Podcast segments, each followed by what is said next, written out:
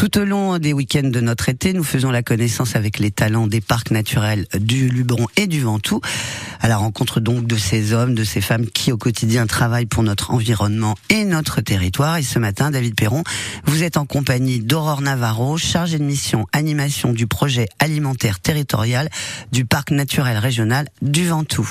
Bonjour Aurore. Bonjour. Vous avez 5 ans pour relocaliser notre assiette. Comment allez-vous vous y prendre? Pour le moment, euh, on est plutôt dans une phase de recherche, de diagnostic qui va durer euh, au moins un an. Puis ensuite, euh, il faudra établir un plan d'action pour relocaliser notre assiette sur 5 ans. Que ce soit vraiment un projet multi-partenarial, enfin, qui mobilise tous les acteurs de l'alimentation pour qu'ensemble on arrive à une alimentation locale sur le Ventoux. Alors ça peut concerner tous les citoyens, ça peut concerner aussi les organisations territoriales. Je pense aux cantines scolaires, je pense aux hôpitaux, par exemple. Oui, l'une des premières actions qu'on a mis en place euh, dans le cadre de ce projet pour le moment, c'est l'organisation d'un séminaire sur euh, la restauration collective, où l'objectif c'était de voir comment on peut travailler à l'échelle du parc et mobiliser toutes les écoles, tous les hôpitaux, les EHPAD euh, pour avoir un approvisionnement en produits locaux. Pourquoi votre mission est-elle si importante, Aurore? Dans le contexte actuel de crise liée à la crise sanitaire ou à la crise notamment notamment à la guerre en Ukraine,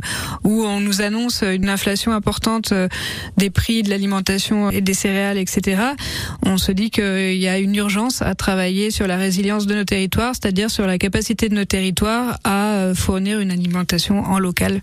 Et puis il y a un mot qu'on n'a pas prononcé qui est le mot de qualité. À l'échelle du parc, en tout cas, on a un certain nombre de signes officiels de qualité, de labels, de marques. C'est sûr que la qualité alimentaire, elle se situe aussi euh, par rapport à l'agriculture durable, euh, à une alimentation biologique euh, ou en tout cas plus respectueuse de l'environnement. Y a-t-il une abondance particulière de ressources dans le parc régional naturel du Mont Ventoux Le parc est bien doté. Par exemple, la cerise des coteaux du, du Ventoux qui est labellisée, qui a une euh, IGP, le raisin muscat du Ventoux qui a une AOC, et puis on a aussi une production maraîchère euh, assez importante.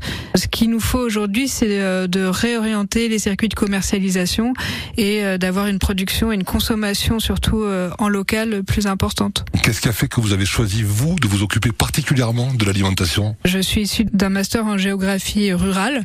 J'ai beaucoup travaillé sur les questions alimentaires, notamment sur les marchés de plein vent, là où on achète nos carottes euh, de manière hebdomadaire. Et j'ai travaillé sur plusieurs projets euh, qui ont trait à l'alimentation. Ah, en tout cas, vous partez gagnante. Diagnostic 2 ans, euh, objectif à 5 ans, ça va bien se passer, il n'y a pas de souci. Bah, J'espère bien. On vous souhaite bonne chance. Merci. Et on vous remercie. Merci.